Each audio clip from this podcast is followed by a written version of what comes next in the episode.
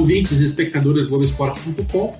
Eu sou Rodrigo Capello, este é o GN Jogo e hoje nós vamos seguir os nossos programas especiais sobre balanços financeiros.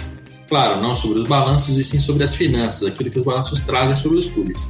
A gente já fez programas sobre os clubes de São Paulo, do Rio de Janeiro, Minas Gerais e Rio Grande do Sul juntos, e desta vez nós vamos viajar para o Nordeste, onde a gente vai entender mais sobre as realidades financeiras e também políticas esportivas de cinco clubes: Bahia, Ceará, Fortaleza, Vitória e Esporte, em ordem alfabética, para ninguém botar defeito.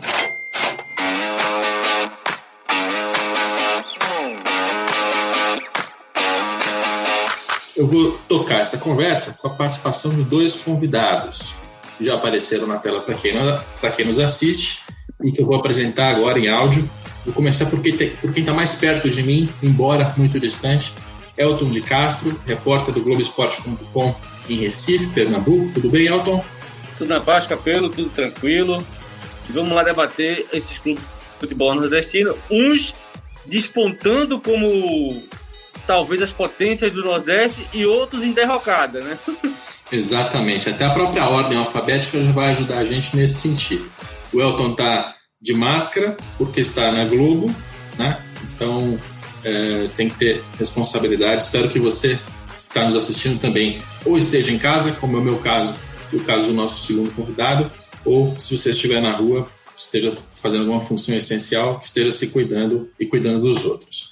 Eu vou apresentar agora César Grafietti, meu professor, minha referência, participante dos quatro programas sobre finanças. Já dá já está esgotado de falar sobre balanços financeiros, mas eu ainda vou usar o César mais um episódio. O César está mais longe ainda, ele está em Milão, na Itália. Tudo bem, César?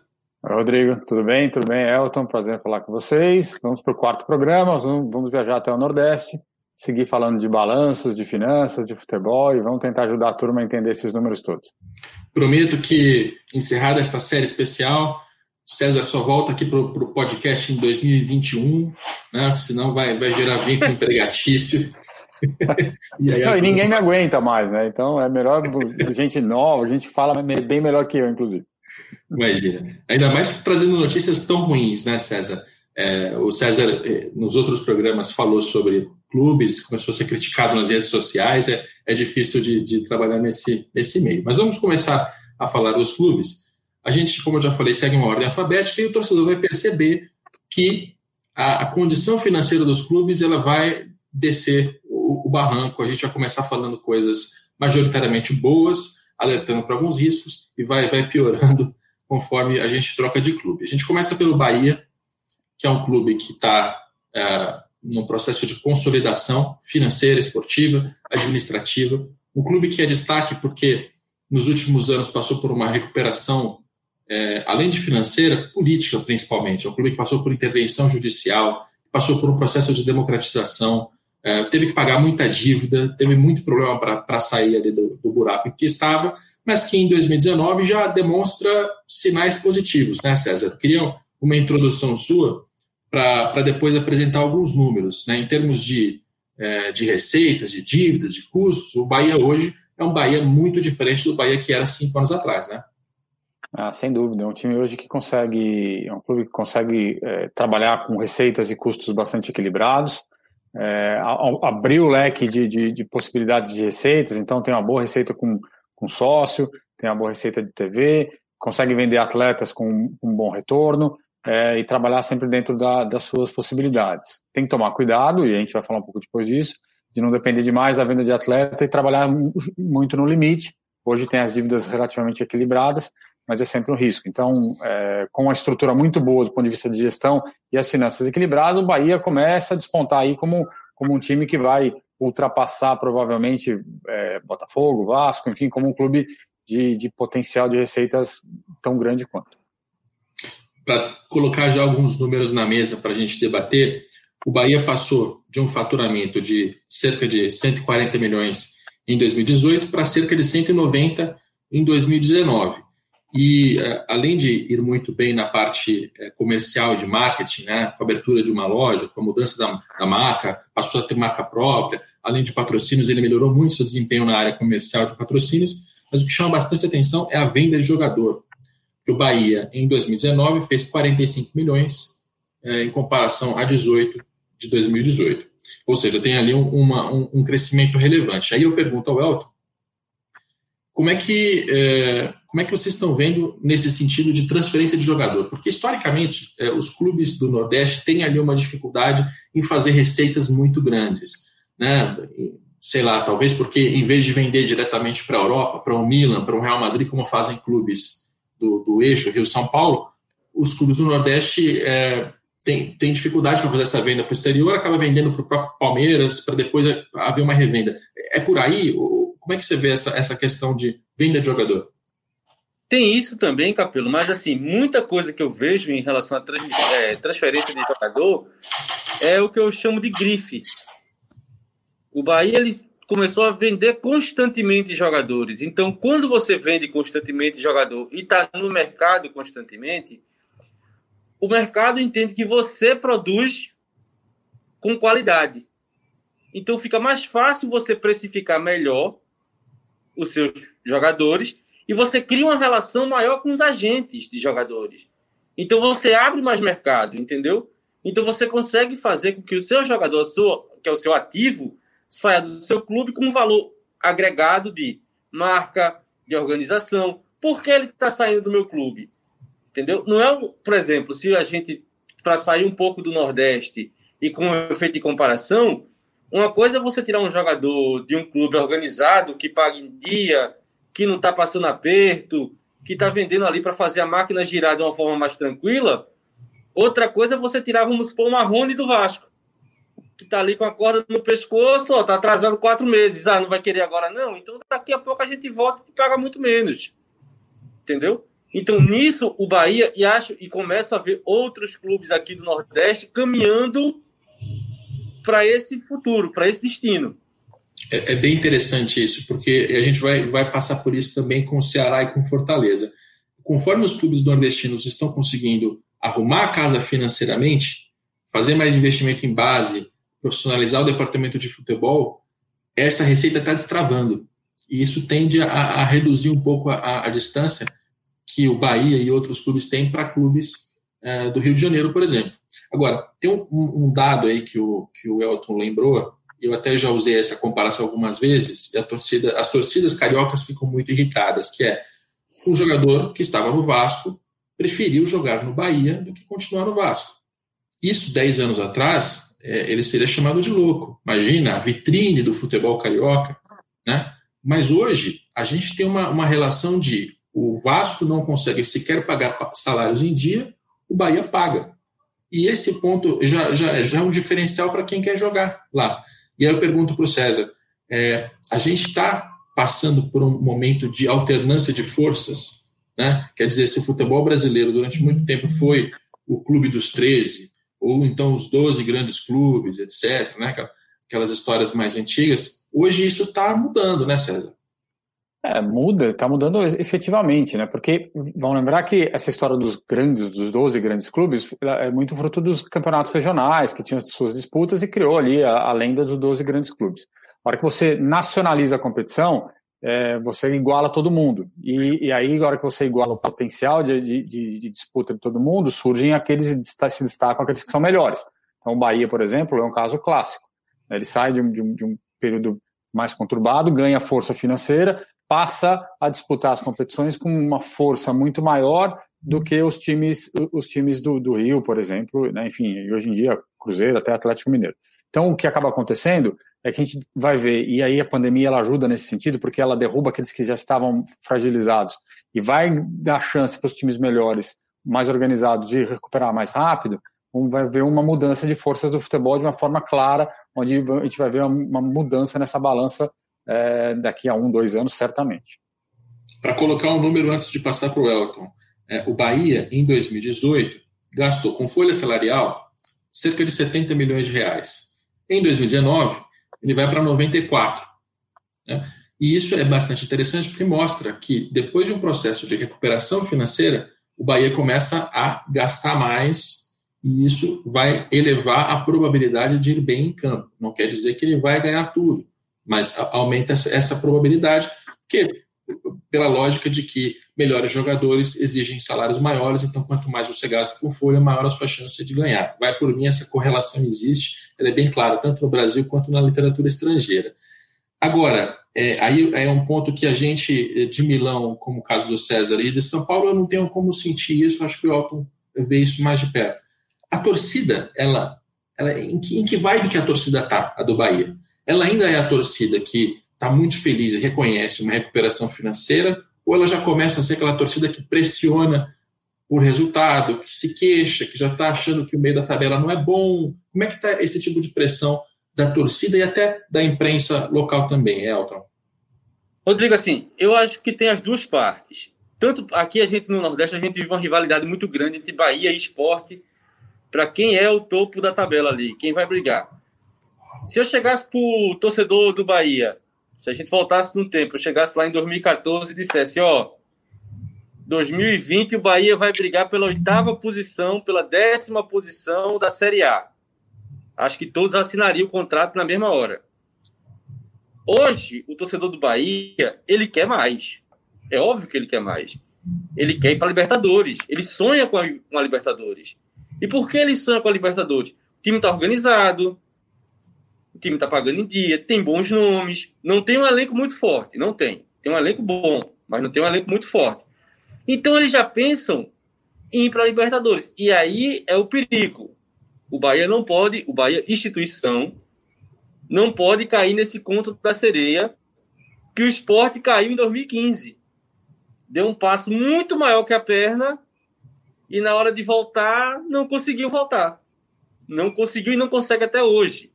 Então, sim, o torcedor do Bahia ele cobra porque vê no clube condições de brigar pela Libertadores, mas ainda tem muita gente, eu acho que a imensa maioria, entende que é um processo de reestruturação. E o que eu acho interessante na administração do Bahia é que não é um processo de reestruturação no futebol.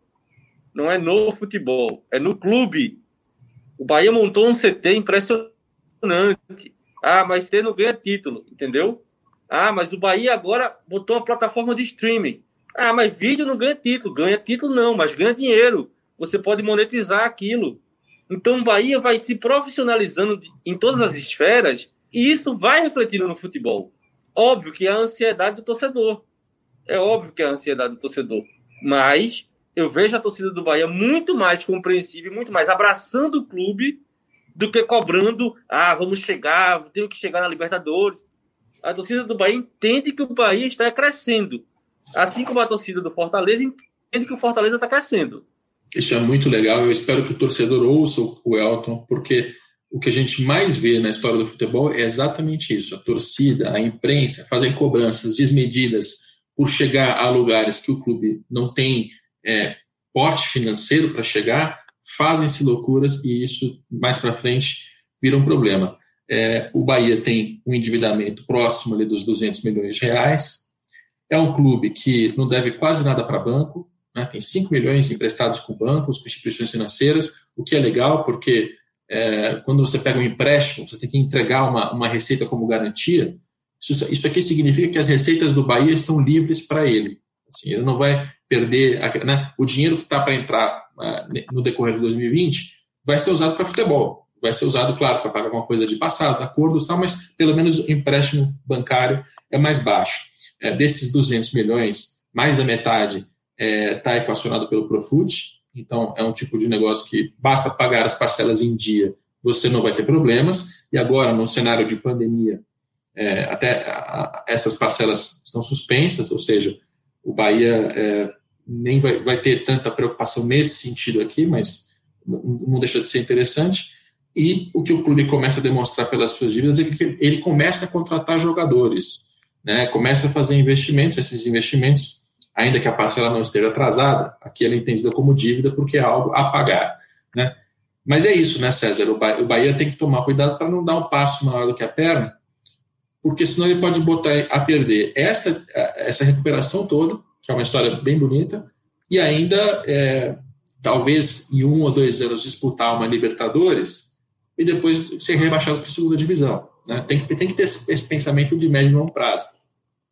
É, eu acho que esse é o grande risco dos clubes que eu vou chamar de médios, assim, porque eles estão naquele, naquele momento médio de receita, você pegar a tabela total de receita dos clubes. Então, acho que tem que tomar cuidado para que a expectativa seja dentro da realidade, né?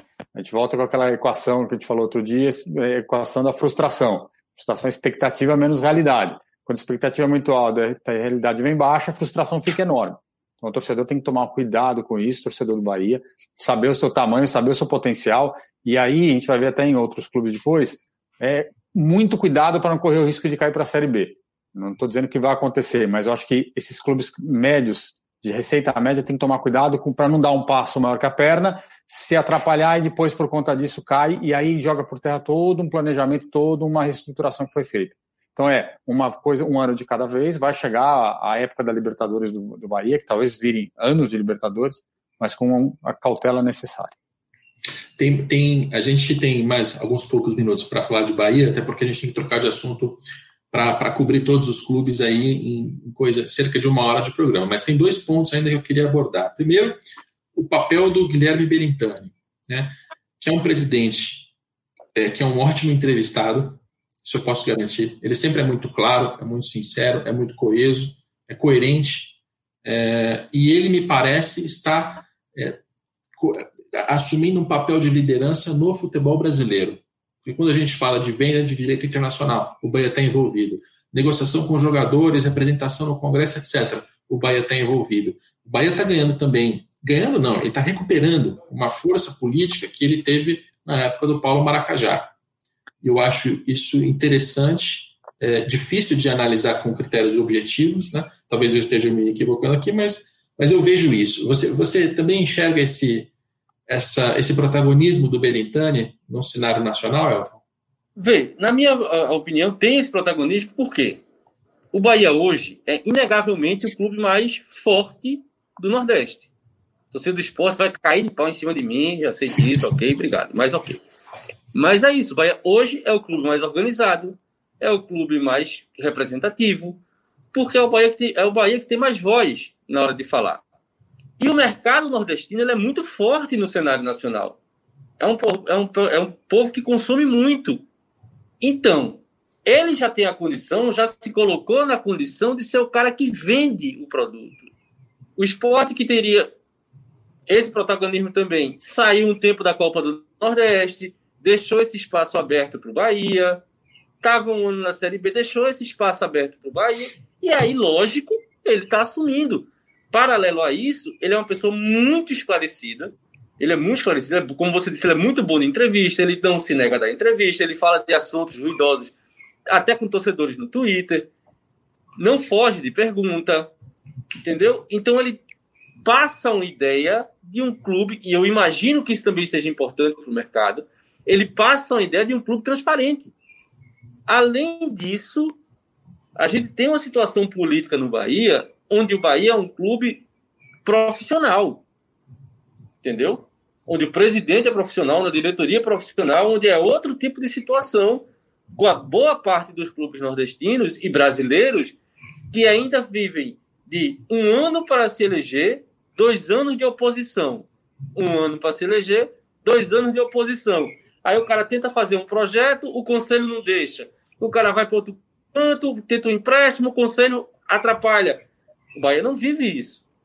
Entendeu? E isso facilita. Então, imagino que ele tem esse protagonismo, sim. Imagino que ele está se colocando nessa posição, sim. E imagino que ele começa agora a buscar aliados dentro da região para que se juntem e aí sim montem, montem um bloco com força. Entendeu? Ele às vezes fala isso e não, não subir só, tem que subir blocado, porque se subir só já, já cai.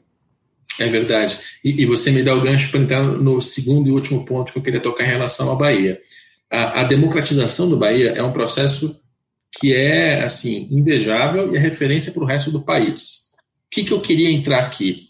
É, qual é o impacto dessa democratização na administração do dia a dia de fato? Né? Até no, no nosso programa sobre Rio Grande do Sul, mais para o final, a Renata de Medeiros, que eu, que eu convidei para participar, ela falou sobre o Cruzeiro. É, e ela levantou a seguinte bola: democratizar o Cruzeiro resolveria as finanças? Aí eu, eu respondi para ela: não, não resolve. Assim, não, não há uma correlação direta entre democratização, profissionalização e resultados financeiros, mas no Cruzeiro aquilo é importante para ver um arejamento do quadro social, do quadro político, dos conselheiros, porque a, a sistema político do Cruzeiro apodreceu. O Bahia, ele é muito mencionado nesse sentido da democratização. E, e, eu acho que é muito importante a pauta, mas é bom fazer essa distinção, né, César? Porque, por exemplo, se a gente tratar de um Atlético Paranaense, que é um clube que está com as finanças voando, que ganhou títulos, que está também alternando forças com, com o futebol carioca, está tomando espaço de outros, é um clube com características ditatoriais. Ele é um clube do Mário Celso Petralha. Ou seja, é, a democratização não necessariamente caminha com uma, com uma gestão melhor, mais eficiente, que arrecada mais, etc. Né?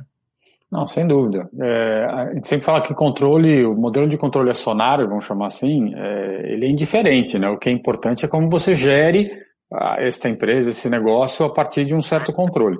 Então, é o que você falou, o clube pode ser empresa pode ser ruim, o clube pode ser uma associação pode ser boa, pode ser um, um, clube democrático, como é o Bahia, bem gerido, com regras claras e, e sendo bem, sendo bem é, montado nesse sentido, né, profissional, ou pode ser uma associação também, é, é democrática com 100 mil sócios e 30 grupos políticos que não se entendem e que geram uma grande confusão no seu, no seu dia a dia. Não é o caso do Bahia, então acho que isso é importante. Enquanto tiver uma consistência é, dentro dos associados, uma visão é, uniforme no sentido de que a gestão é o mais importante, isso vai seguir em frente. Agora, e aí ele segue em frente positivamente, porque tem controle, tem gente ali acompanhando, tem arejamento, tem troca. Então, a, a, vantagem desse modelo quando ele funciona é essa: você tem muito mais gente trabalhando a favor. É, mais até do que a democratização, o Bahia se destaca pela transparência. Você abre lá o portal de, de transparência do Bahia, você encontra tudo sobre as finanças. Né? Até antes de começar essa série de finanças, eu fiz ali uma matéria um pouco mais longa sobre né, um ranking de transparência e confiabilidade. O Bahia está entre os primeiros, porque ele é, a, a, é claro, isso vem desse viés democrático, acredito mas não, não só ele é democrático a ponto de colocar as pessoas para participar do quadro social, do conselho deliberativo, né, de ter eleição, acesso, etc., ele também tem governança e transparência, que aí sim é onde você encontra o link com a boa administração. E aí eu pergunto para o Elton, é, a, a minha percepção é que um dos maiores desafios do Bahia para os próximos anos, e isso se estende a todos os outros clubes, é criar uma cultura democrática, o que é ainda mais difícil do que apenas democratizar. O que eu quero dizer, você abre o quadro social, coloca a gente para dentro, dá acesso a, a voto, permite que esse candidate, ok. Mais difícil vai ser fazer com que o, o Conselho Deliberativo seja frequentado por pessoas que se preparam para fazer aquele papel, que fiscalizam a diretoria, que fazem as cobranças certas, que ajudam a, a, a, a contrapor os poderes. Assim, é, é um trabalho bastante difícil. E essa criação dessa cultura de democracia no Bahia, para mim, é o principal desafio que eles têm pela frente. Como é, como é que vocês aí repercutem essa, essa questão da democratização do Bahia, a importância que ela tem na gestão, desafios daqui em diante? O que, que se fala sobre esse assunto aí? Capelo, assim, eu acho que tipo, tem duas questões nessa história. É, eu concordo que é, não seja, é, não necessariamente um clube democrático, ele vai ser bem administrado, enfim, mas eu acho que ele abre muito mais portas para uma continuidade do que um clube que tem um dono. Porque quando o dono sai, o clube fica à deriva, geralmente. Ou ele fica à mercê do grupo político daquele dono, que geralmente não tem a mesma capacidade, enfim, acaba mudando os pés pelas mãos. E o que eu vejo no Bahia hoje é que o associado do Bahia, ele começa a incorporar, por exemplo, se eu me candidato à presidência do Bahia, ganho e vou tirar os direitos que hoje eles têm de ter um balanço transparente, de saber onde é que o clube está gastando, aí ele não vai aceitar. O Bahia está aumentando o número de associados. E quando você aumenta os associados, você traz pessoas novas, e as pessoas novas já entram nessa cultura, é muito difícil você retroagir. É muito difícil você tirar o direito do sócio, do direito que já foi dado ao sócio, entendeu? É, estão criando, aí eu concordo com você, eles estão paralelamente criando essa cultura de dizer o Bahia é isso. E não só nessa esfera. O Bahia hoje em dia é um clube democrático. O Bahia é um clube hoje de inclusão. O Bahia é um clube que busca representatividade em diversas camadas da sociedade. Então, acho muito difícil hoje, ou pelos próximos mandatos, surgir uma figura e essa figura fique lá se ele tiver um pensamento diferente do que está acontecendo hoje em dia. Muito legal, muito é, legal. E, e aí eu acho, Rodrigo, só, só terminando, o risco que o Bahia corre também é procurar o próximo Belintani. Ele não tem que procurar o próximo Belintani, ele tem que procurar manter a estrutura. Não importa quem está lá, não importa, não precisa de um, de, um, de um líder, uma pessoa que fala bem, ele precisa que a estrutura caminhe é, da mesma forma, independente do nome. Então, acho que esse vai ser o grande segredo para manter o funcionamento é, como o Bahia tem mantido na, na, com o Belintani, ou seja, que a estrutura carregue o próximo, o próximo presidente, não que precise de um, de um líder para carregar o clube que aliás é uma lição que a nossa própria democracia do país não aprendeu ainda, né? Você é ter o sistema, o sistema que estimule a responsabilidade e desestimule a corrupção, a má administração, etc., é mais importante do que o salvador da pátria que desce dos céus para nos salvar. Muito bem, agora a gente vai trocar de clube, vai trocar inclusive de estado, a gente vai tratar do Ceará, que é um caso é, bastante interessante. Eu vou até inverter a ordem que eu geralmente faço para deixar claras as finanças dos clubes. Eu vou falar primeiro do endividamento, porque eu acho que esse é um destaque do Ceará.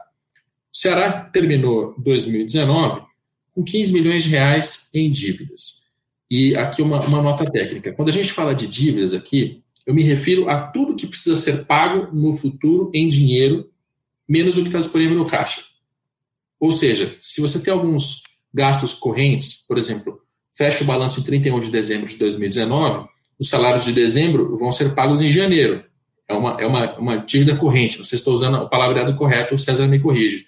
Mas é uma dívida corrente. Não é fruto de um calote, de um atraso, de uma irresponsabilidade. Ou seja, nunca vai chegar a zero. Né? É, e isso mostra que o Ceará, na verdade, está praticamente zerado. Está tratando só ali de, de coisas correntes, é, alguns empréstimos bancários, coisas do tipo.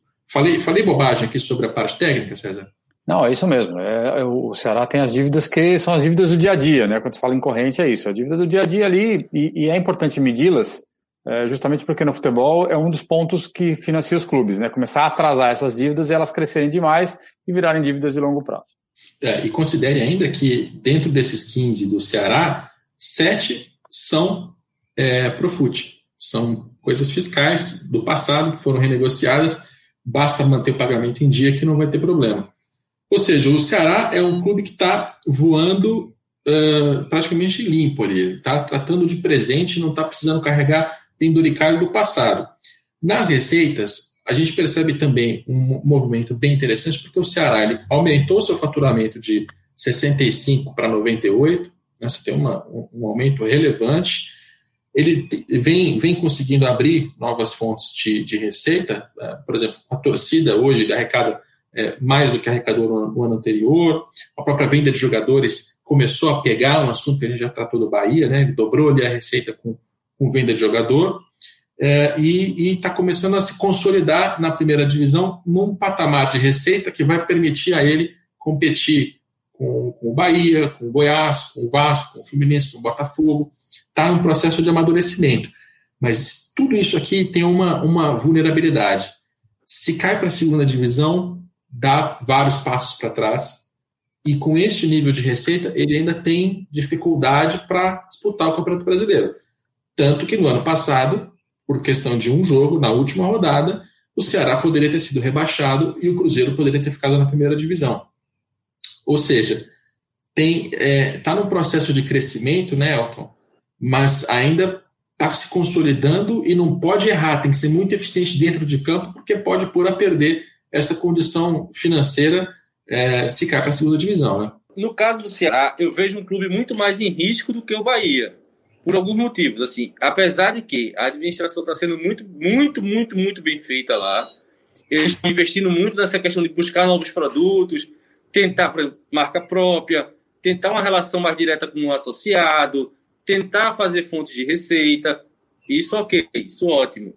Mas o que eu vejo no Ceará é que ele depende também muito da política. É um clube de presidente, tipo, como a gente diz, aquele presidente amador.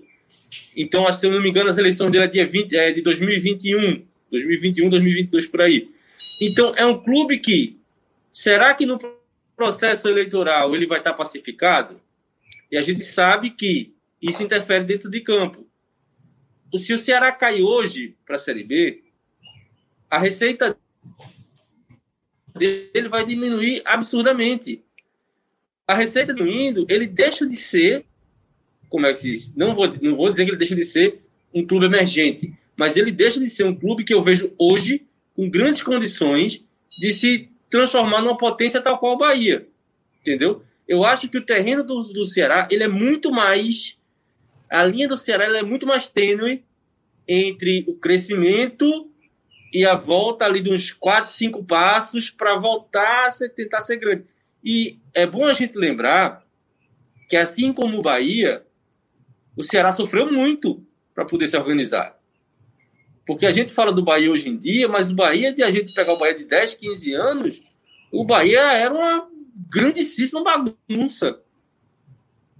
Mesma coisa o Ceará, mesma coisa o Fortaleza, que daqui a pouco a gente vai falar. Então eles se organizaram, eles conviveram com isso, eles aprenderam com isso e estão se organizando. A mesma coisa eu vejo hoje de uma forma mais um pouco mais tímida, começando um pouco o Náutico aqui de Pernambuco. É a parte política é um risco.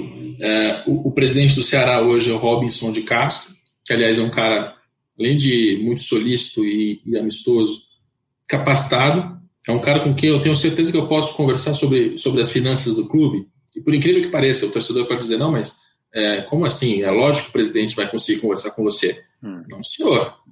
não, senhor. Tem muito presidente de clube de futebol que você não consegue engatar um, uma, uma entrevista, uma pergunta sobre a parte financeira, porque ele não, não tem os números na cabeça, não sabe como funciona. Acredite. E não é o caso do Robson. O Robson Inclusive, a gente gravou um podcast no fim do ano passado, antes desse cenário todo de pandemia, que, que foi bastante interessante. É, e, e, tem um, um, momento do Ceará em 2019 que eu acho muito assim simbólico, que é quando o Thiago Galhardo, saindo do Vasco, vai jogar no Ceará, chega lá e diz aos, aos pergunta aos outros jogadores, é, quando é que quando é que pinga, né? Quando é que pinga o salário na conta? E os jogadores falam assim, como assim? No dia certo. Ele ficou assustado pelo fato do Ceará pagar em dia. Né? E, e, esse, de novo, é um diferencial do Ceará em relação a vários outros clubes do país, né, César? Ainda que tenha aqui uma, uma receita menor, um risco de cair para a segunda divisão, está numa posição vulnerável, é um clube que o jogador que vai jogar lá sabe que vai receber em dia. Né? Pelo menos até o cenário pré-pandemia. Né? É, de fato, eu acho que esse é o grande segredo do, do Ceará e dos clubes emergentes do Nordeste, né? É, são os clubes que sabem o seu tamanho, que sabem onde pode chegar e que gastam aquilo que, que consegue. Então, o clube não tem dívida, o clube tem ali relação receita-custo bastante equilibrada. É, claro, e, e, tem, no caso do Ceará, essa distribuição de receitas interessantes, né? Porque mesmo que ele caia para a Série B, por hipótese, ele ainda tem um, um, torcedor muito forte. Né? Ele tem, tem feito o engajamento do torcedor, tem conseguido isso e tem ajudado muito nas receitas, que é a hora que, quando tudo mais vai mal, a receita do torcedor é que ajuda. Mas é óbvio que ele tá sempre, ele sabe que ele está sempre no risco. Todo brasileiro ele vai ser daqueles times que vão brigar normalmente do meio para baixo na tabela. Então, o que ele precisa fazer agora é se estruturar de uma forma que seja mais eficiente na gestão esportiva, que é o que o, o, o irmão de, de Cidade Fortaleza faz, a, grande diferença dos dois, até antecipando o Fortaleza, é que um tem um projeto com o Rogério Ceni que deu certo e o outro ainda está patinando buscando esse projeto esportivo. Então essa vai fazer a diferença em campo porque um está melhor e o outro não conseguiu desempenhar bem. Porque financeiramente os dois conseguiram se equacionar e o Ceará é um bom exemplo de que é possível fazer, é, mesmo não estando num centro grande, é possível se organizar de uma forma é, eficiente como ele tem feito. Já emendo no Elton para falar de futebol. A, a, sua percepção é a mesma do César? falta ao Ceará um projeto esportivo eficiente, de, de médio prazo, que funcione? Rapaz, eu, eu posso ser muito sincero em relação a isso. Eu acho que falta ao Ceará e falta ao Fortaleza. Porque hoje o projeto do Fortaleza é o Rogério Ceni. Daqui a três rodadas dos da Série A, Rogério Ceni resolve sair do Fortaleza e ir para o Atlético Paranaense. Ano passado aconteceu isso. O Fortaleza foi para Zé Ricardo, de Zé Ricardo foi para outro que não tinha nada a ver com o Rogério Ceni, entendeu? Então eu acho que falta aos dois um projeto e ó, o que a gente quer? Esses projetos de estruturação nosso financeiro como ele pode ser transformado num projeto esportivo? A gente vai depender de quanto para isso ser implementado. Ah, e se a gente cair para a Série B, o que, é que a gente faz? Porque os dois têm que pensar nisso.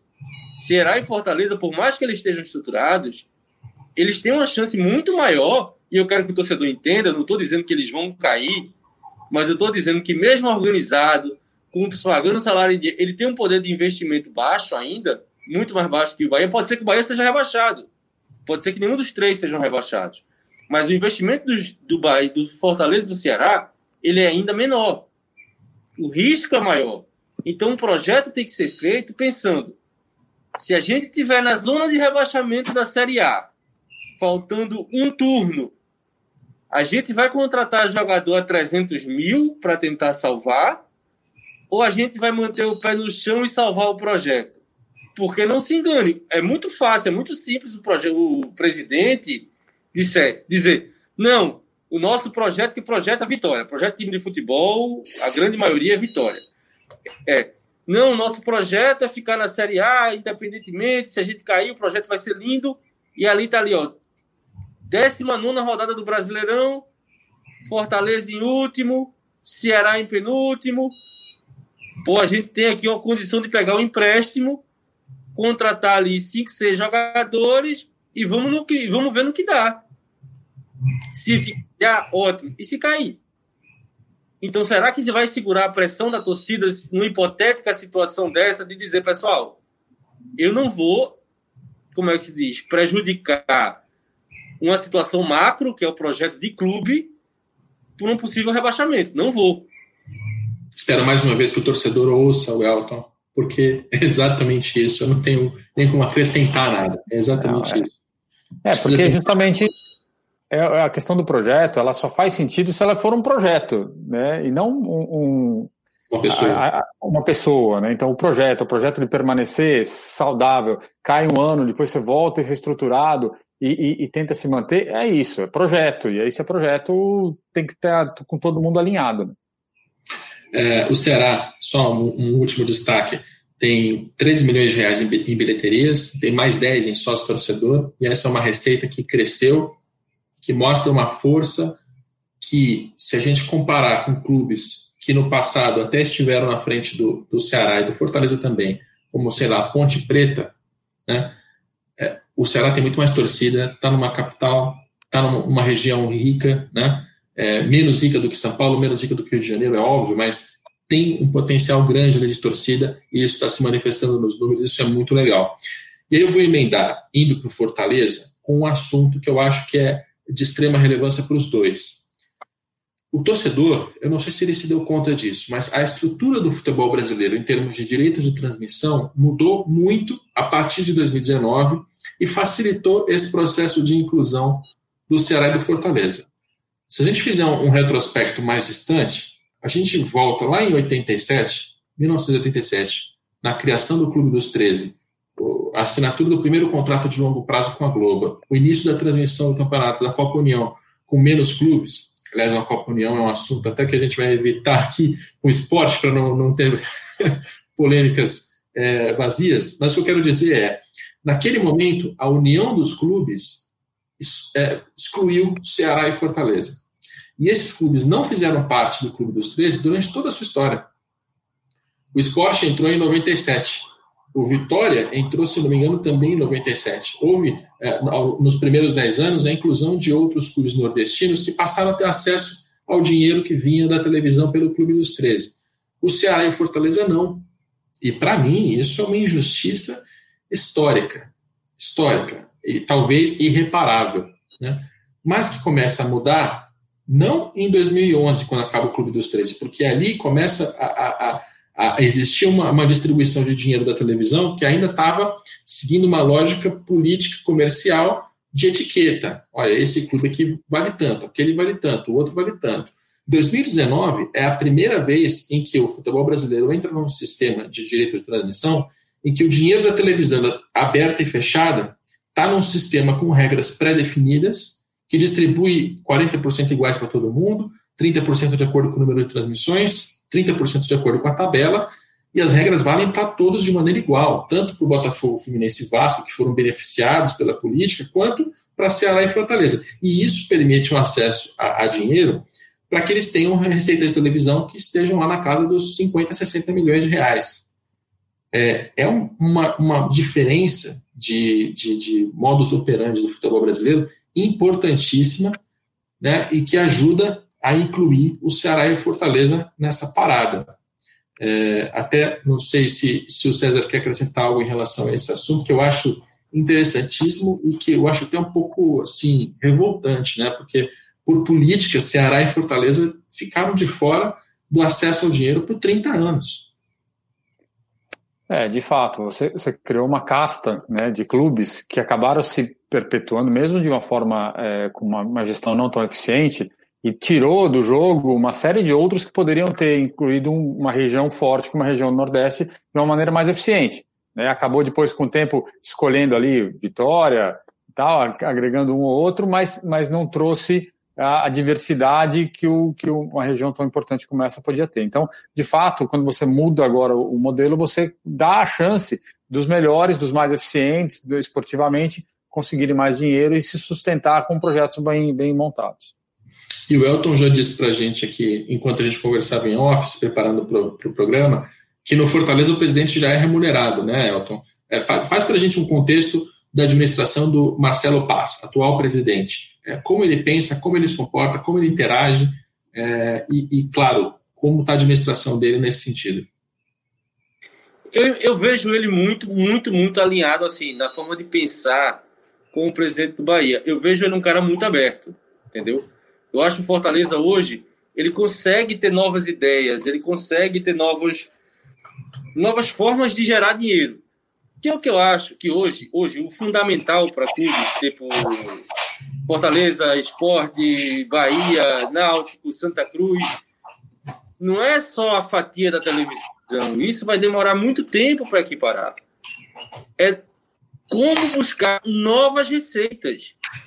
Como transformar os estádios lotados, que se o Nordeste sempre tem, em consumidores. E eu vejo nesse ponto o Fortaleza um pouco ainda, como é que se diz, num processo é, de evolução melhor. Um processo de evolução melhor. De como transformar a torcida em receita. E eu vejo nisso um ponto muito positivo do Marcelo, que também é profissional. E aí, na minha visão, não é que ó, todo dirigente tem que ser profissional. Não é isso. Não é isso. Não está correlacionado. Mas eu acho que o fato de a diretoria ser remunerada e as cobranças serem claras e o resultado ter que ser claro e objetivo dificulta mais com que conselheiros de oposição atrapalhem o trabalho. Que conselheiros se lancem ao clube em troca de um cargo, por exemplo. Ah, eu vou contratar aqui o Capelo, o Capelo vai ser meu vice-presidente de futebol, porque o Capelo vai ser é amigo do Celso, que o Celso tem uma empresa e essa empresa vai me ajudar e a empresa nunca ajuda, o Capelo não entende nada de futebol, o Capelo contrata, como é que se diz, é, Joel Santana para treinador da Série A, mas é, é meu amigo, tá aqui, vou fazer o quê? Entendeu? É isso como funciona. E isso eu vejo começando a acabar em alguns clubes. Até mesmo no, no Ceará. O Ceará não tem uma gestão, como é que se diz? Profissional, mas eu vejo esse entendimento de clube ser muito maior. Eu, vou, eu vou bater na madeira aqui, porque vice-presidente de futebol, diretor de futebol, é a última profissão que eu quero ter. Mas vamos, vamos mostrar alguns números do Fortaleza ah, que ajudam. Agora, deixa, diga, diga. Deixa, eu, deixa eu botar só uma palavrinha aí sobre uma polêmica para eu não ser execrado na rede social. 87 não tem polêmica, não. 87 é do esporte. E olha que eu sou Vasco. Obrigado, Elton. Agora, a audiência vai subir, mas a quantidade de pessoas que vão aí te criticar nas redes sociais também vai. Espere por isso. O, o, o Fortaleza, é, colocando aqui dados sobre, sobre receitas. Não, vamos xingar todo jeito. O que eu falasse aqui vai ser xingado. É, isso é verdade. Não, não dá para se guiar pela, pela, pelo público. É, o Fortaleza tem 12 milhões em receitas com bilheterias, tem ali mais é, quase 19 milhões com mensalidades e contribuições de sócios. Então, é mais um clube também que se manifesta com a sua participação da torcida no faturamento que vem ajudando a fazer, a haver um crescimento saudável né, e sustentável. Quando a gente olha para salários, por exemplo, o Fortaleza ainda tem uma folha salarial que, comparativamente ao resto da, da primeira divisão, é baixa, né, são cerca de 70 milhões de reais por ano, o que justamente coloca ele nesse ponto de vulnerabilidade de, olha, se cair para a segunda divisão, e a gente não quer que isso aconteça, até porque os bons exemplos têm que perdurar, mas se cair para a segunda divisão, é natural. Não estou dizendo que é provável, mas é natural, porque ele ainda não tem esse, é, é, essa capacidade de colocar dinheiro em contratação de jogador do, do que outros clubes no país. Paga em dia, sim, isso é uma vantagem é, mas ela está numa posição de vulnerabilidade. A, a, gente pode chegar ao fim de Campeonato Brasileiro, como foi no ano passado, e terminar com o Ceará ou o Fortaleza rebaixados. É, vai ser uma lástima, porque eu espero mesmo que esses exemplos é, continuem, mas não é completamente descabido. O Fortaleza ele tem um pouquinho mais de, de, de receita do que o Ceará, né?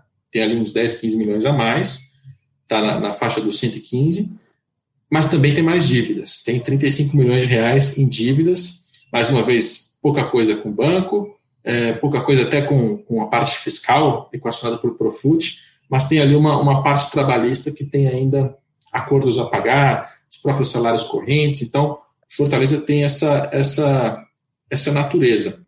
Lembrando, só para finalizar, Fortaleza, que no ano passado e no início deste ano de 2020 teve muita, muita especulação sobre a chegada de um dono da Rússia, um investidor que colocaria dinheiro, etc., etc.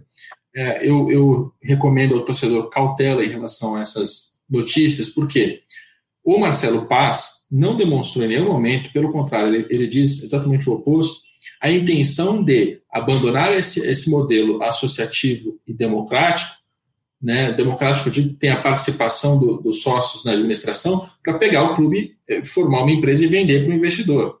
Porque a entrada de um russo é, só se daria desta maneira. Não existe isso de, não, não, a gente vai trazer um russo aqui que vai trazer é, 500 milhões de reais, mas ele não vai ser dono, não, ele vai ser só um parceiro, ele vai depois tirar esse dinheiro com venda de jogador, com os recebidos. Gente, isso é. é se for assim, é, vai dar errado. E não é, garanto. É, quando, quando alguém vem de fora para comprar um clube, é comprar o clube mesmo, é tirar o Marcelo Paz e o, o quadro social para entrar uma estrutura diferente. E não acho, sinceramente, que o Fortaleza, nem o Ceará, que não tem notícia em relação a isso, mas tem um perfil parecido, não acho que eles deveriam perder essa, essa natureza associativa e, e mais do que associativa, porque ele pode virar empresa e continuar democrático, isso é um, um contrassenso. Né? Pessoas se enganam em relação a isso mas não deve perder essa participação da torcida na administração, porque tem muito torcedor, está numa praça legal, tem um, um, futuro legal pela frente nesse, nesse modelo. Então, eu, eu recomendaria que não se, não se iludisse muito com os papos de bilionários russos que chegarão. Acho que o bilionário russo vai se interessar mais pelo Atlético Paranaense, pelo Goiás, clubes com outras características do que Fortaleza e Ceará. Eu, durante o processo de apuração, até surgiu alguma coisa aqui sobre um clube de Pernambuco, que eu não direi qual é, porque ainda não fechei a apuração, mas ah, tem um investidor querendo bancar uma quantia é, significativa, e aí uma pessoa na negociação me disse, ó, é muito mais fácil investir num clube que eu vou botar 40 milhões e mudar a vida do clube do que um clube que eu preciso de 300 milhões para poder mudar a vida do clube. Mas em contrapartida, nenhum almoço vai sair de graça. Então esse sonho de PSG que todo mundo tem, que de uma hora para outra vai surgir um sheik árabe, vai comprar o clube e que vai transformar o clube cheio de Messi, Neymar, não vai acontecer isso no Brasil no médio e longo prazo. Não é assim que funciona. Primeiro, os clubes vão ter que se estruturar e se preparar para receber o investimento porque nenhuma empresa séria vai querer entrar num clube que está abarrotado de dívidas. Porque não é interessante para ela. Ele vai fazer o que ali? Comprar problema? Não vai. Tem que se estruturar, se organizar. É como uma empresa, às vezes uma empresa pequena, uma startupzinha, ela se programa, ela se organiza, ela mostra que tem potencial de crescimento, mas não vai crescer porque não tem como crescer. É uma startup e aí ela é vendida por uma grande empresa. Aí ok, mas não é assim no futebol. E se aparecer o empresário russo, tailandês, japonês, ou seja lá o que for, querendo comprar um clube da noite para o dia, sem, sem maiores explicações, desconfie. Você está aí no conto do vigário. É isso aí. Desconfie. César, quer, quer complementar? Não, está coberto de razão. Ninguém vai enfiar 300, 400 milhões para pagar a dívida dos outros, né? Você vai colocar um dinheiro desse para investir na, na, estrutura, na equipe e tudo mais. Então, esse tipo de coisa, de fato, não existe. Não caia no conto do vigário. Muito bem. Agora a gente muda de clube, a gente vai a Salvador, volta a Salvador, na verdade, para falar do Vitória, que aí sim a gente começa a descer, descer a ladeira e começa a ter notícias um pouco mais negativas, um contexto pior do que uh, tratando-se de Ceará, Fortaleza e Bahia. A gente está falando agora do Vitória, um clube que está na segunda divisão. Eu até diria que não tem um endividamento tão preocupante quanto outros clubes. Né? É um clube que no ano de 2019 terminou com cerca de 170 milhões de reais em dívidas, sendo que uma boa parte disso, 130, é fiscal e está equacionado em renegociação com o governo, ou seja, está no longo prazo. A dívida do, do, de curto prazo do Vitória ela é baixa, né? 36 milhões. É, você vai ver quando a gente fala de esporte como 36 não é, não é tão grave assim. Agora, já é uma situação diferente. É uma situação em que, financeiramente, por estar na segunda divisão, não tem acesso à receita de televisão da primeira. Esse sistema de transmissão que a gente acaba de explicar não é, não é, não está dentro do, da realidade do Vitória. O Vitória tem ali 6 ou 8 milhões de reais de arrecadação por televisão na Série B, que é o que, é o que, o que a cota que está direcionada para esse escalão. E aí é, a parte comercial também não funciona muito bem, você tem só 2 milhões para a parte comercial, somando tudo ali que tem relação direta com marketing. A parte da torcida também está muito subestimada. Né? Você tem 2 milhões com torcedores, somando sócios e bilheteria. Quer dizer, o Vitória está é, com muita pouca receita, muito pouca receita, e aí tem o principal problema para ele, né, César? É, de fato é isso. É, os clubes que acabam de, dependendo demais da receita da TV e vivem nessa, nesse limite entre primeira e segunda divisão, quando caem, eles acabam é, muito impactados, né? E, e, é um pouco do que a gente diz que não adianta só buscar as receitas se você não entregar alguma coisa também para o torcedor. Né? Ou você entrega um projeto, ou você entrega um bom resultado em campo. Né? Porque futebol é quarta e domingo. Se as coisas vão bem, o torcedor se empolga e vai junto. Então, se você não tiver um projeto, como a gente falou de Bahia, de Fortaleza de Ceará, e não tiver também uma estrutura em campo que funcione, o torcedor não vem. Né? E aí o, o, Vitória, de fato, ele tem pouca dívida, mas ele tem um problema que, a hora que ele caiu para a Série B, ele não conseguiu reduzir os custos para enquadrá-lo nas receitas de Série B. Né? E aí você passa um ano difícil, né? com mais custo do que receita, muito provavelmente com alguma dificuldade ao longo do ano. Então, acho que a, o grande problema do Vitória hoje é encontrar um projeto que faça com que ele cresça as receitas de outras linhas até conseguir retornar à Série A e aí sim é, voltar a surfar uma onda de receitas maiores, mais robustas. E o, e o Vitória tem uma particularidade que é uma política dificílima, né, Elton? É, no ano passado, o presidente volta a ser Paulo Carneiro, que é o, o acho que dirigente de maior sucesso da história do Vitória principalmente nos anos 90, né, aquele, aquele dirigente que conseguiu inverter a balança local entre Bahia e Vitória, porque o Bahia vinha de, de muitas vitórias com o Paulo Maracajá, mas aí o Bahia mergulha, o Vitória sobe graças a, a, ao trabalho, ao estilo, à administração do Paulo Carneiro, e ele ficou afastado durante, durante o tempo voltou à presidência. E volta à presidência em guerra, porque o Paulo vive em guerra, com tudo e todos, inclusive comigo, que já me deu várias várias porradas aí por, por coisas que eu escrevi ou que eu, que eu comentei no podcast. É um cara belicoso, assim. É, e tá, assim, tem, você tem ex-presidentes ali, principalmente Ivan de Almeida, que foi, foi o presidente do, do Vitória recentemente, que fez um estrago nas finanças. É, e essa relação é muito conflitante, né? Muito conflituosa. Elton.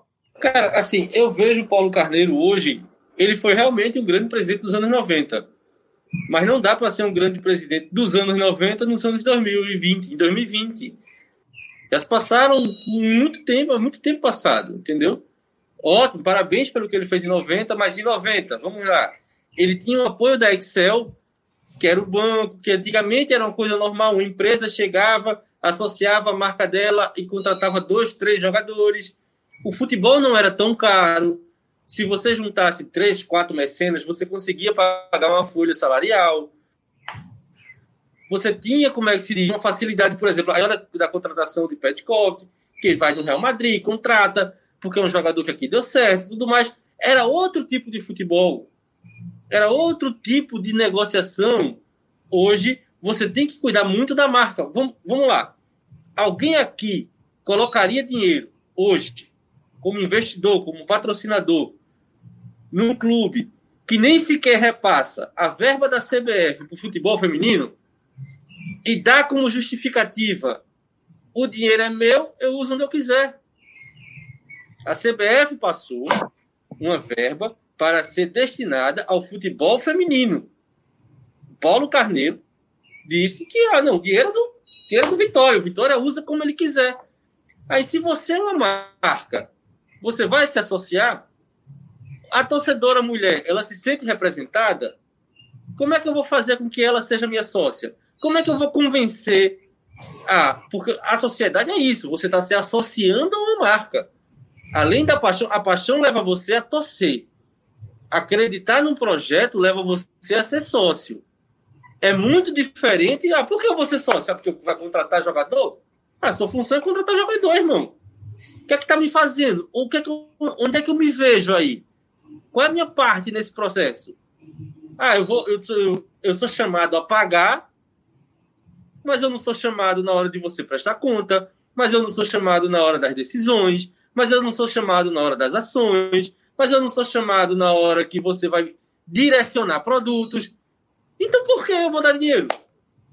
Num país onde a gente vive uma crise econômica absurda, você conseguir tirar dinheiro de alguém para associação e de clube precisa ser uma relação muito de fidelidade de ambas as partes. E se você não tem a fidelidade do seu sócio, como é que você vai ter fidelidade das empresas? Como é que você vai atrair negócios? E o jogador, como é que o jogador hoje em dia tem muito mercado, cara.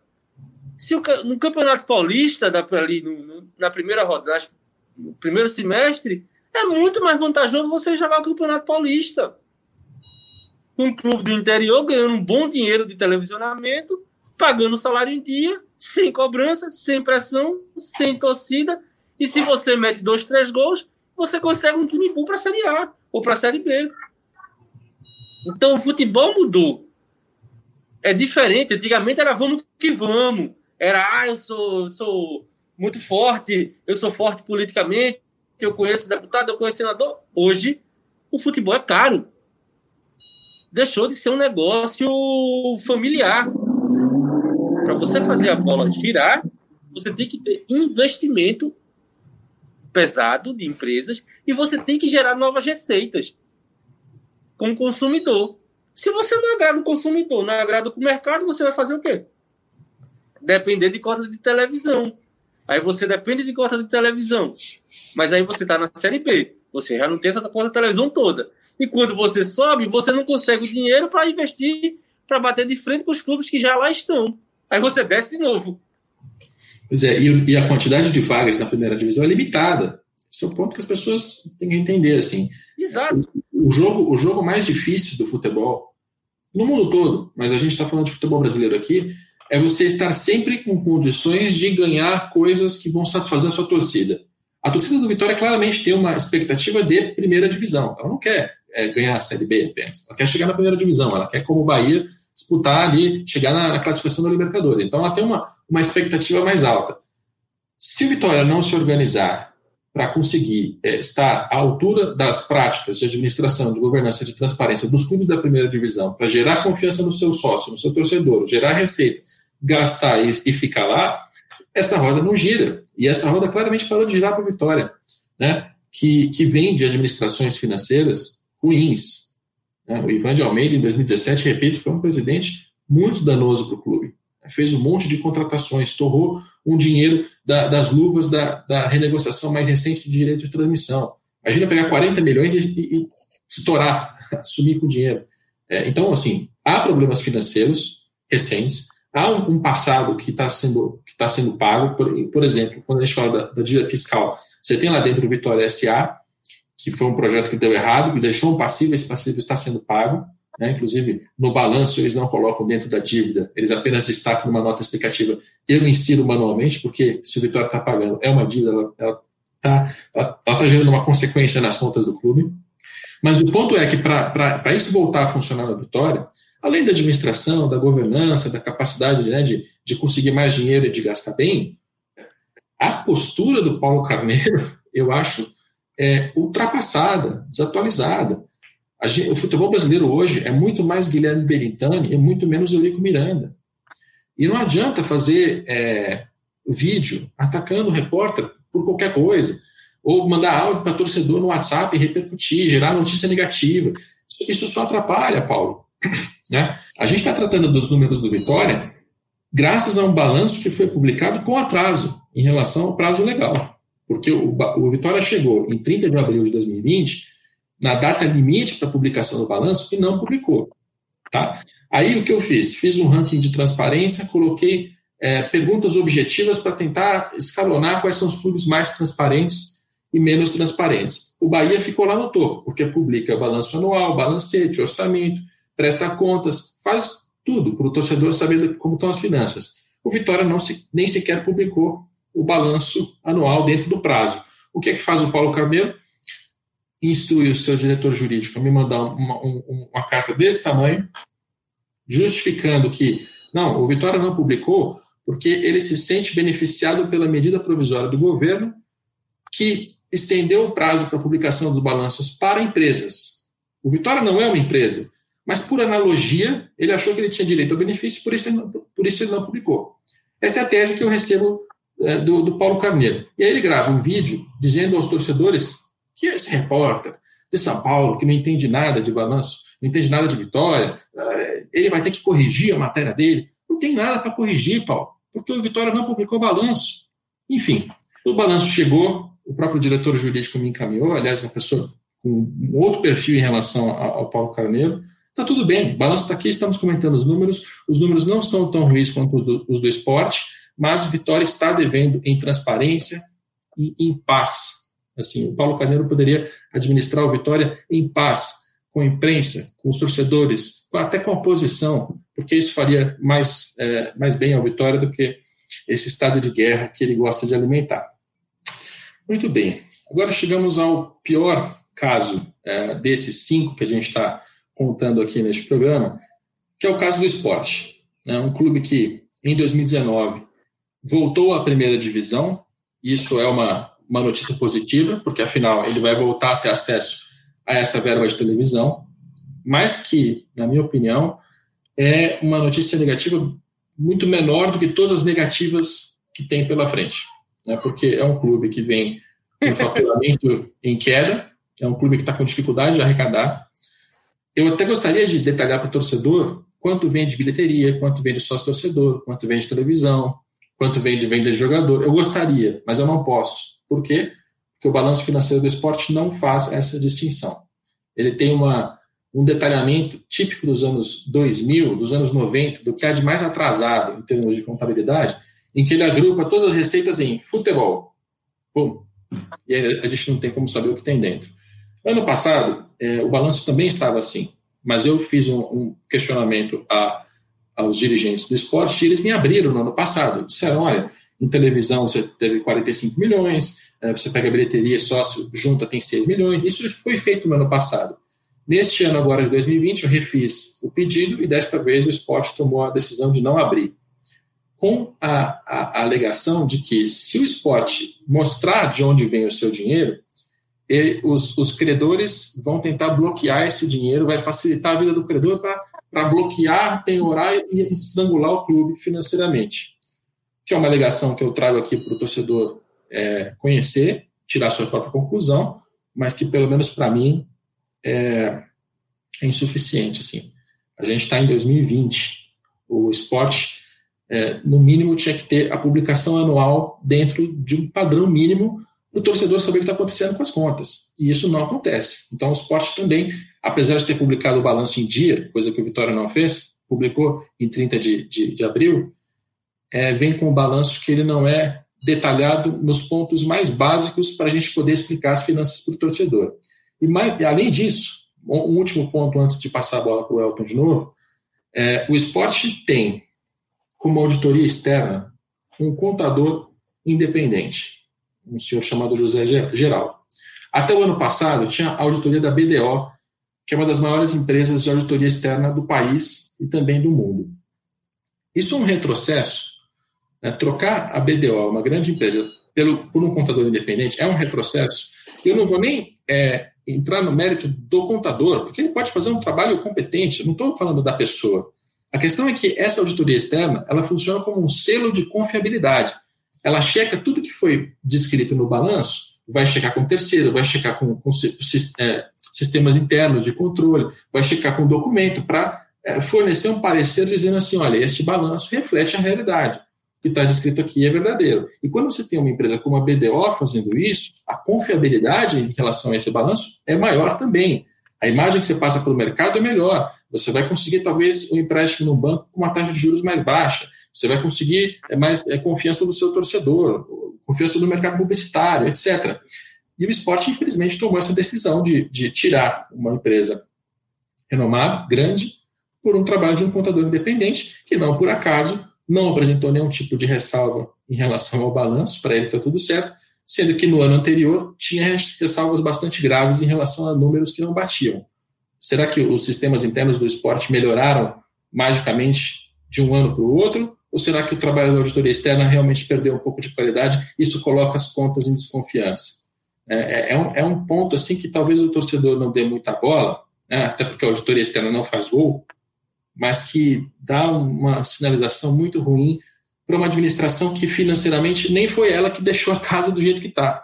Não foi Milton Bivar que destruiu o esporte financeiramente, foi Arnaldo Barros a gestão anterior. Mas é, começou mal nessa sua é, volta à presidência, porque ele é um presidente de, de um período anterior. O que, que, você diria em relação a Milton Bivar, Elton? Aí a gente está falando da sua praia, porque literalmente a sua praia, né? Você está em Recife, está tá muito próximo do esporte.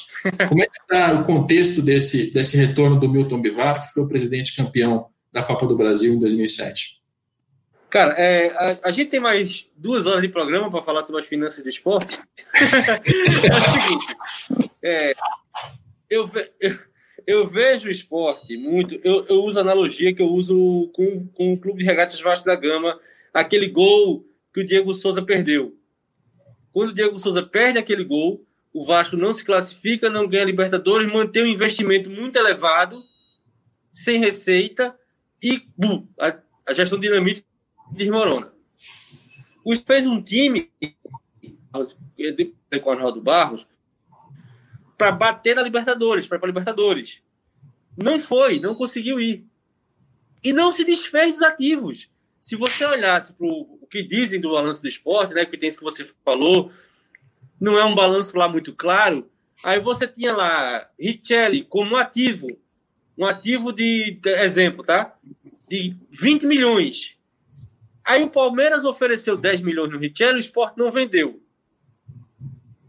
Começou a ter, não ter dinheiro para pagar o salário do Richelli, que para contratar, para manter o Richelli, começou a pagar mais de 300 mil ao Richelli. Eu estou falando o Richelli no, no cenário hipotético, tá? E aí foi fazendo isso com as estrelas do time, rodando isso, explodiu as contas do esporte. Hoje o esporte é um clube que deve mais de 150 milhões, mais de 120 milhões de, de, de, se eu não me engano, de como é que se diz, de dívidas a ser pagas no curto prazo. Seja, tem 12 meses para pagar isso e não tem receita. 130. Aí se você me pergunta, é, é, você me pergunta como é que você vê o Milton Bivar? Eu acho o Milton Bivar, a exemplo do Paulo Carneiro, aquele é diretor dos anos 90.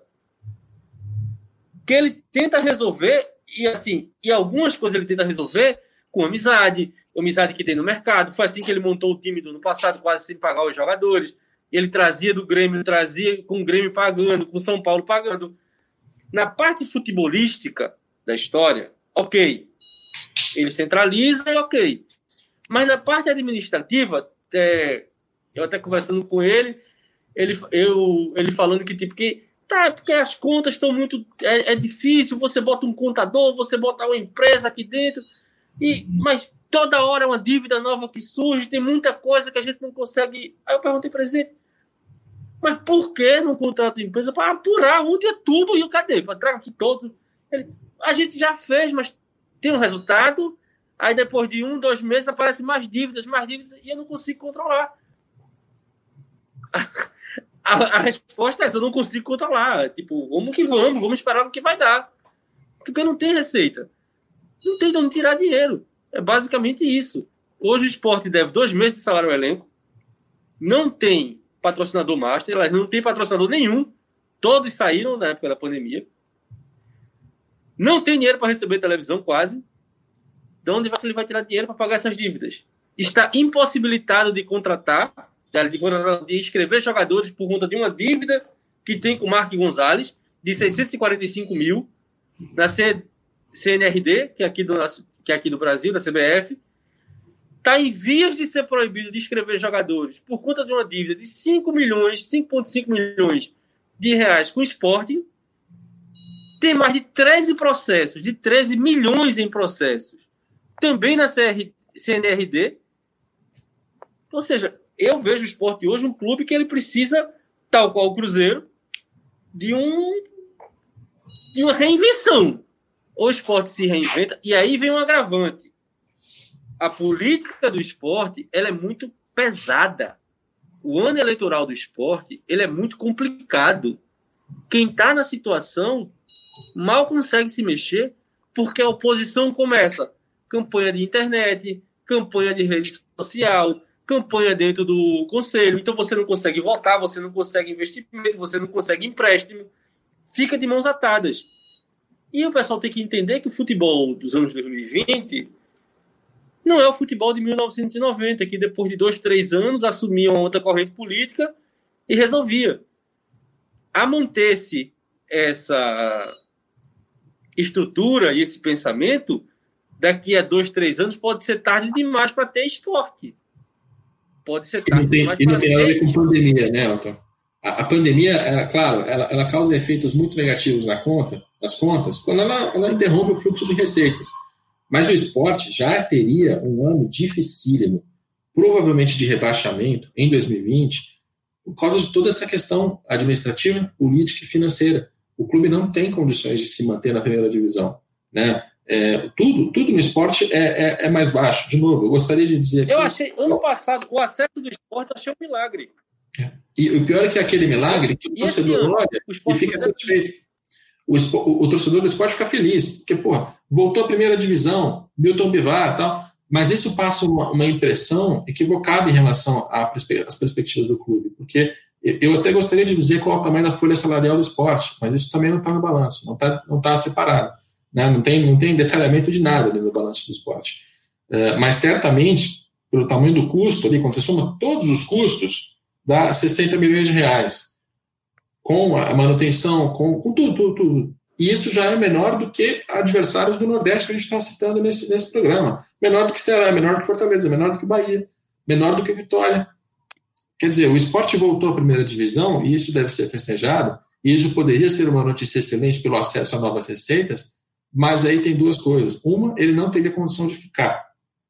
Ah, mas se der um milagre ficar? Talvez eu morda da minha língua, talvez eu, talvez eu mordesse. Agora, com a pandemia, inviabilizou de uma vez. E, e é um caso de, de, desespero, né? Qual a leitura que você faz do, do esporte, César? É, eu não faço muito porque não dá para entender o balanço, né? Mas é, no fundo é, é, é, é isso. Assim, é um time que, que ficou é, ele teve mais sorte do que juízo na hora de voltar para a Série A, mas ele volta todo desestruturado. É, eu, vou, eu, vou, fazer um paralelo com o CSA do ano passado. Né? O CSA que subiu e jogou a Série A do ano passado, ele sobe estruturado.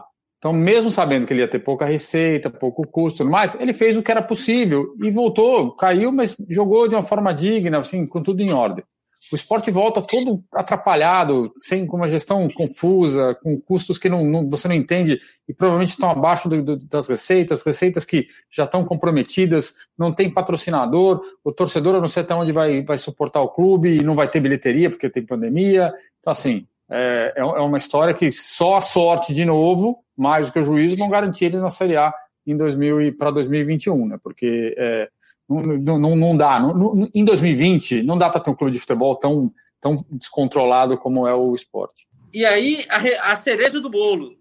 O esporte tem eleição no final do ano. Eleição sempre bota pressão nas contas, sempre deixa tudo ainda mais turbulento.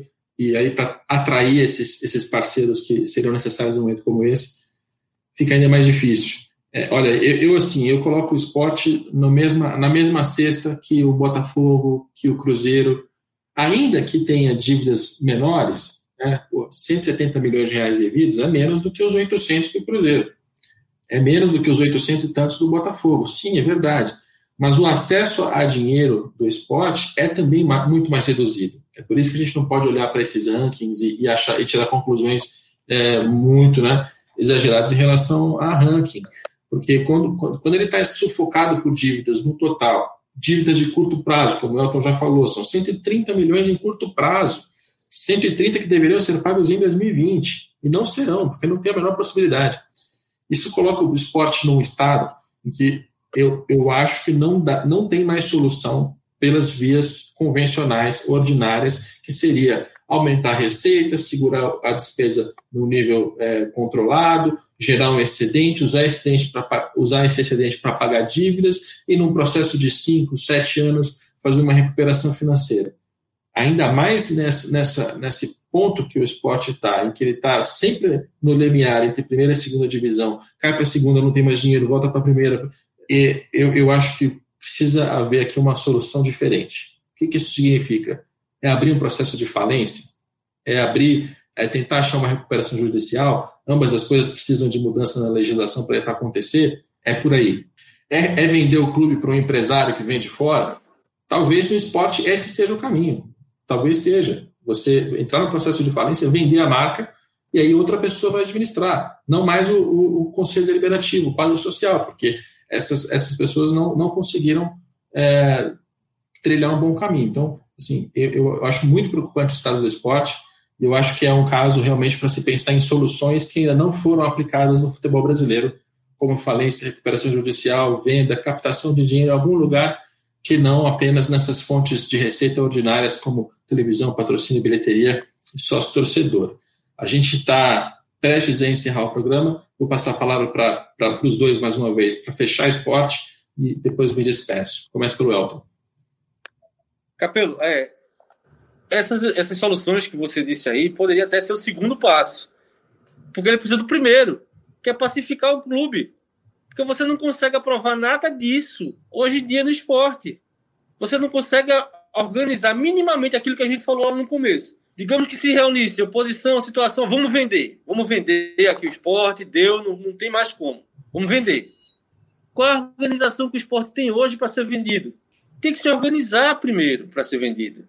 Entendeu? Então, o primeiro passo que eu vejo é de uma tentativa, pelo menos, de pacificação do panorama político do clube. Aí, digamos, vamos atrás de uma recuperação judicial, vamos atrás de decretar falência. Isso também precisa do apoio do conselho, entendeu? Então, são coisas que é, o, o, o esporte hoje é de uma bagunça administrativa muito por conta da bagunça política que se transformou no clube.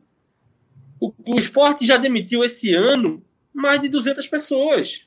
Esse ano, o esporte já demitiu mais de 200 pessoas, porque também contratou muita gente lá atrás.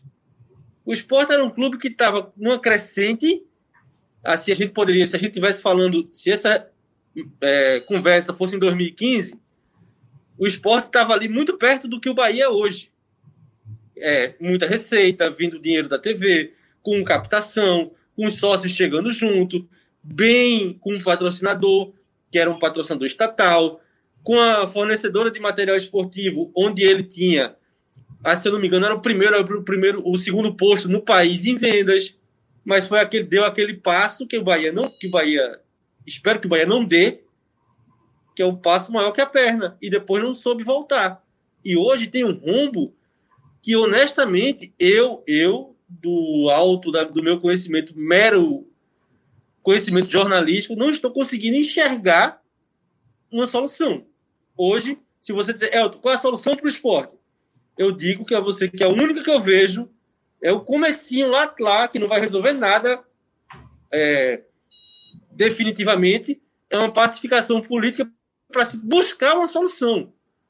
Porque o tempo do mecenas, do empresário, de construtora, do empresário, do político que chegava e dava duas, três folhas e pagava o bicho molhado, passou. Futebol não é mais isso. E alguns clubes vão entender e vão crescer, outros clubes não vão entender e vão acabar. E por acabar, entenda não competir mais.